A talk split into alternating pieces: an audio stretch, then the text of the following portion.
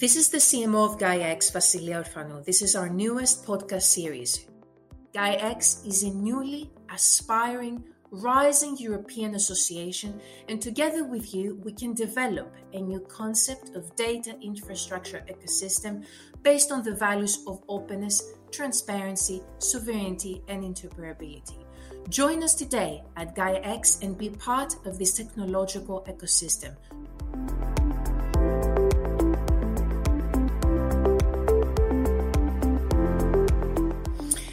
Good day. This is the CMO Vasilia Orfanou of GaiaX. Today we have uh, here with us a very important guest, uh, an independent board member, Hubert Tardieu. Good morning, Hubert. How are you? I'm fine, Vasilia. Good. It's it's a pleasure having you with us today and having the opportunity and the chance to uh, dwell on your expertise on the economy of data sharing. So clearly, please let us know how would you define data sharing economy on your end? Okay, so for me, uh, Vasilia, this started uh, quite a long time ago. At the time, I was uh, advising uh, the CEO of Atos, who has now become the Commissioner for Internal Market and Digital. And I would say this has been also explained in a book I have published with colleagues in March 2020, edited by Springer and called Deliberately Digital. So what I will tell you now has already been explained in this book. So what is very uh, interesting is that today, especially in the way European Commission has defined the uh, data economy, there is the wish that more data be shared. Uh, typically, you see in uh, the document of February 2020 about European strategy for data that only 20% of the data which have been collected are uh, really used without any explanation what it is data economy. So data economy for me, but also for the people with whom I have been working on that since many years, and I am speaking about the Toulouse School of Economy, is the recognition that data plays an important role in the economy as we see it progressing. So the beginning of it, Vasilia, has been uh, Jean Tirole, who has won the Nobel Prize of Economy for this research, explaining it to uh, illustrate what is going on in the payment card market. And Jean Tirole has invented the concept of multi-sided market on which we will come back later on if you wish. What does he mean by multi-sided market? So he's in front of a market of the credit card. And how does it uh, define itself? You do have you and me having in their pocket a small plastic, which is a credit card. And you have on the other side, and this is why it's called multi-sided, the merchant, which are in their shop having a point of sale. And this market can only take off if you and me, as using a credit card, are sure they will find many merchants accepting their credit card.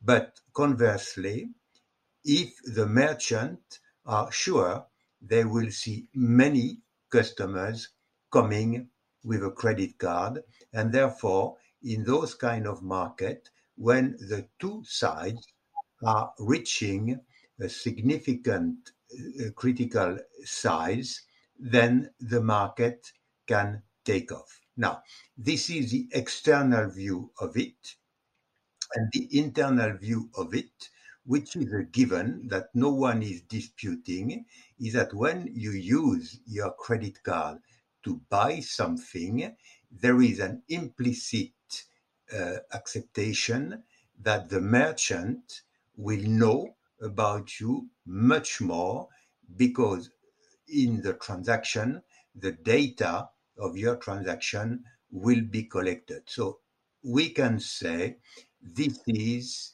an exchange of service against data. You give the data to the merchant, and the merchant is giving you the service. So that was the beginning of it in the world of business to consumer.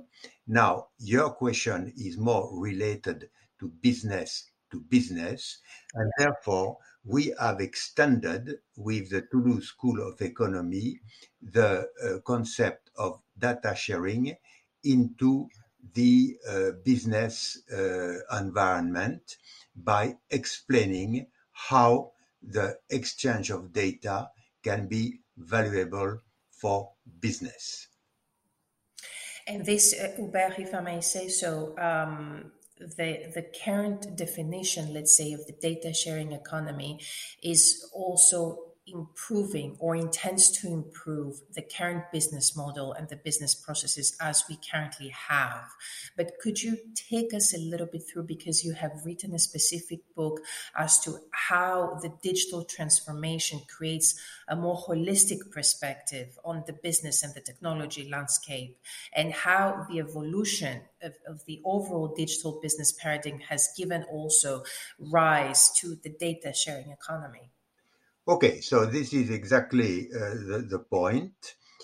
We can see uh, today in uh, the uh, environment, business environment, uh, a very strong uh, trend which has been called by the British servitization. Michelin is not anymore selling tires, they are selling number of kilometers on your car using their tire. Rolls-Royce is not anymore selling jet engine, they are selling ton of push in your plane. Servitization means that you go for selling a good into selling a service. And if you go to selling a service, at one point, there is no transfer of ownership, you are simply buying service from the service company. Now, what is extremely important to understand is that if you go further and further to servitization, you will never discover what we can call a platform.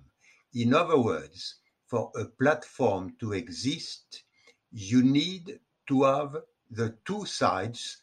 Remember, the merchant and the customer need to be, I would say, separated from each other with one third party doing what is done by the credit card platform, which is to offer the service to the merchant and the service uh, to the consumer, but taking the responsibility of keeping this, uh, you know, working and be economically viable.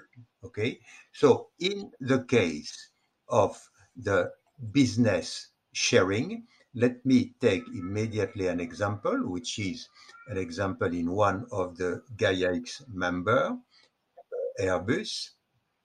Airbus, since three years, four years now, has launched a, a platform which is called Skywise, which is a very good illustration of data sharing. How does it work? Airbus, as you know, is creating aircraft and they are selling their aircraft to many airline companies in the world. So at this stage, we do have a situation where Airbus is selling the aircraft and the um, airline company, and they have now 130 of them, so typically United Airlines, EasyJet, are part of a platform which is a Skywise platform. And the deal is like that. Airbus will put in the platform all the data which have been collected during the production of the aircraft sold to EasyJet, but EasyJet, as a counterpart, will give access to Airbus to all their flight data, all their operation data, all their customer data. The deal is like that. There is no one, no one company which can get all the data which are relevant for airlines to be efficient. So because the business process has been separated between, in one hand, the producer of the aircraft, on the other hand, the companies operating the aircraft.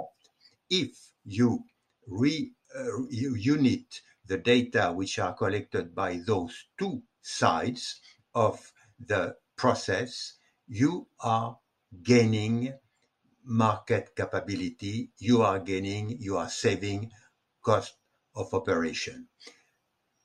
Today, Airbus has 130 customers part of Skywise, and they are claiming that by using Skywise, the saving for airline company is 30%, and themselves, they are gaining immensely because by having access to operating uh, cost, they know better how to optimize their uh, aircraft. So typically, it is a situation where in the book we have called complementary data. You do have two parts of the value chain which are creating data and if they decide to join and to share these data, each of them is making a reduction of cost and is gaining better understanding of the market. Hubert, if I may ask, you have given a great example of Airbus and the incentives, obviously, to improve their capacity and improve the, the quality of services and even uh, increase um, the the uh, the level of, of work that they do with their customers. Uh, if we were to convince why data sharing is important for other companies for the incentives, which would be the incentives that you would say would be to even engage in such a, a formal business model. Okay, so you do have, as soon as you begin to speak about data sharing, two types of incentives. Let me take the one which is the most obvious, but also the less efficient. This is what can be called the one side platform. So once again, let's give an example. You do have in Germany a company called Here, H-E-R-E, which is in fact a joint venture between BMW, Audi, and Daimler. And this company was created a long time ago, probably five years ago, because these companies were not willing to be dependent upon Google for their cartographic data. So they bought a subsidiary of Nokia called Navteq, and they decided that using the data accumulated by Navteq, they will be independent from Google. Now, probably three years ago, they made a major decision, and this major decision was to say that each of their vehicle, be it Daimler, be it BMW, be it Audi, will share the data they were collecting as connected cars. So today, all these uh, uh, cars do have a permanent connection, and therefore they are uh, collecting a lot of data. And why do they do that? Because they are all preparing the advent of autonomous driving.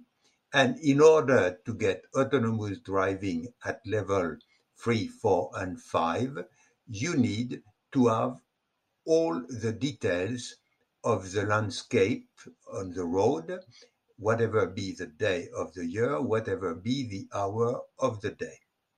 And in order to do that, either each of the manufacturer is collecting their own data and it will take quite a lot of time to get all the European roads and worldwide road registered, or they decide to share these data, which are not specific to one of them, in order to accelerate the coverage of landscape uh, filming.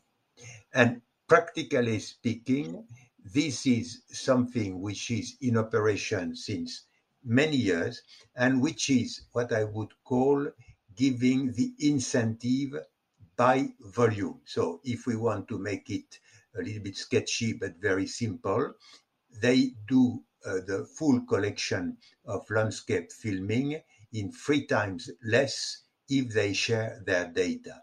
That I would say is volume incentive. But the one I am more interested to promote is the incentive because the data are complementary between the various uh, part of the value chain. And this is a very fundamental principle in economy, which has been, in fact, uh, invented by a famous economist uh, in the 30s, 1930s, Mr. Coase, C O A S E, and he has shown that as soon as you do have a company which is somehow transacting with another company, the fact that they are two different companies cost money every time information has to flow from company A to company B. Okay, so uh, basically, if at one point uh, instead of having one company which is creating aircraft and operating aircraft for economical reason, you separate the two companies, then you have a cost of transaction every time company A is exchanging information with company B. And the way we see this data sharing is like that. It is as if this theorem of Coase was really uh, some kind of uh, uh, uh, replaced by, in principle, only one company between A and B to make the cost of transaction equal to zero, while each of the two company A and B were keeping their economical independent and their economical uh, business model. You, you, see the point? This is to try to reunite the best of the two worlds, uh, full data sharing and independence of the two business model of company A and B. And so, practically speaking, and this goes very far because there is also a lot of European value in sharing, and this is something I can answer if you wish later on. But anytime we do that kind of data sharing, the incentive is to have access to this benefit of a zero cost transaction between the two parties. Exactly, exactly. Hubert, um, I, while I was I was listening to you, I could clearly understand the benefits of data sharing, um, optimizing internal processes, uh, decrease the relevant costs, uh, enhance um, industry collaboration and cross industry co- collaboration, uh, making sure um, that the, the, the, work between the, the user and the provider is, is brought together. However, there is still some reluctancy on, on data sharing. And I would like us to discuss and even take upon your expertise on why there is a reluctancy from companies to engage in data sharing. Is this the result of the visible regulatory discussion around it? Is it the fact that um, there is a need to advance uh, data access and ownership? There is an issue with ownership debate. What, what is the problem and the reluctancy on behalf of companies to even engage um, in data sharing and even um, and even uh, let's say share their data with intermediary intermediaries as, as data platforms uh, data platforms because they're going to be the future as well to support this transaction this this online transaction. So which would be you know the major hurdles that you see from a company um, setup to engage in data sharing okay so my view is that when we come to business data sharing we are not starting from zero, we are starting from minus 100. Why? Because for at least now 10 years, because of the multi-sided market in the business to consumer, we have seen a situation where by bringing very attractive services platform company have managed to convince us to share our data. And it is a little bit like opening the cork of a, a wine uh, uh, bottle. You open it, and then all the wine flows. That has been the trend. That has been the fact that there was no capability to do data usage control between the two sides of the platform. That has been done intentionally by the GAFAM, okay? And from there, they have been able to get the data in the first place and then to reuse them for purpose which had nothing to do with the service they have rendered in the first place, right? So we can say that GDPR has tried to repair that situation, but in my opinion, in a very inefficient way. And from there, we are starting at minus 100 for business to business data sharing. So what are the big hurdles in the business to business data sharing? And this is not something new because this is something we are repeating since the inception of GaiaX. So the first one has been the uh, portability of data and the portability of uh, of uh, process that I would say is understood by everyone.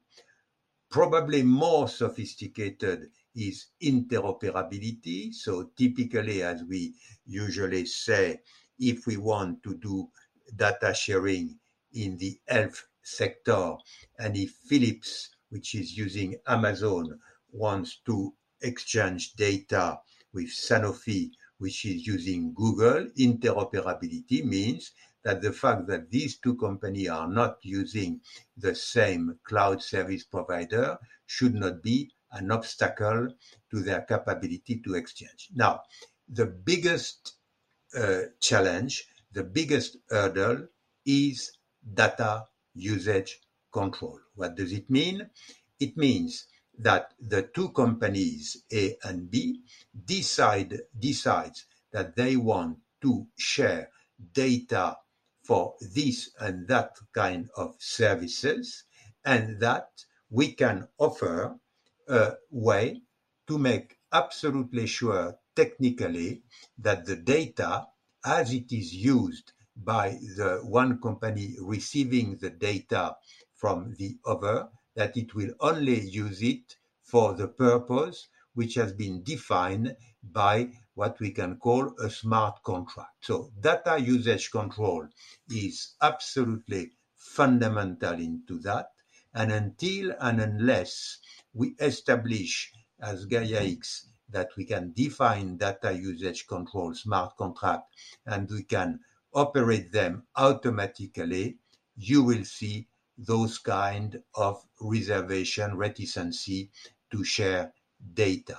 And unfortunately, uh, the way uh, today DSA and DMA, so it's primarily DMA for us, are operating on that is, uh, I would say, in the right direction, but by far not at the level which is expected by the various uh, uh, partners. So that's why all the label strategy we have defined in Gaia-X, which is making this data usage control much more sophisticated, is required as a must by the uh, customers uh, of this data sharing.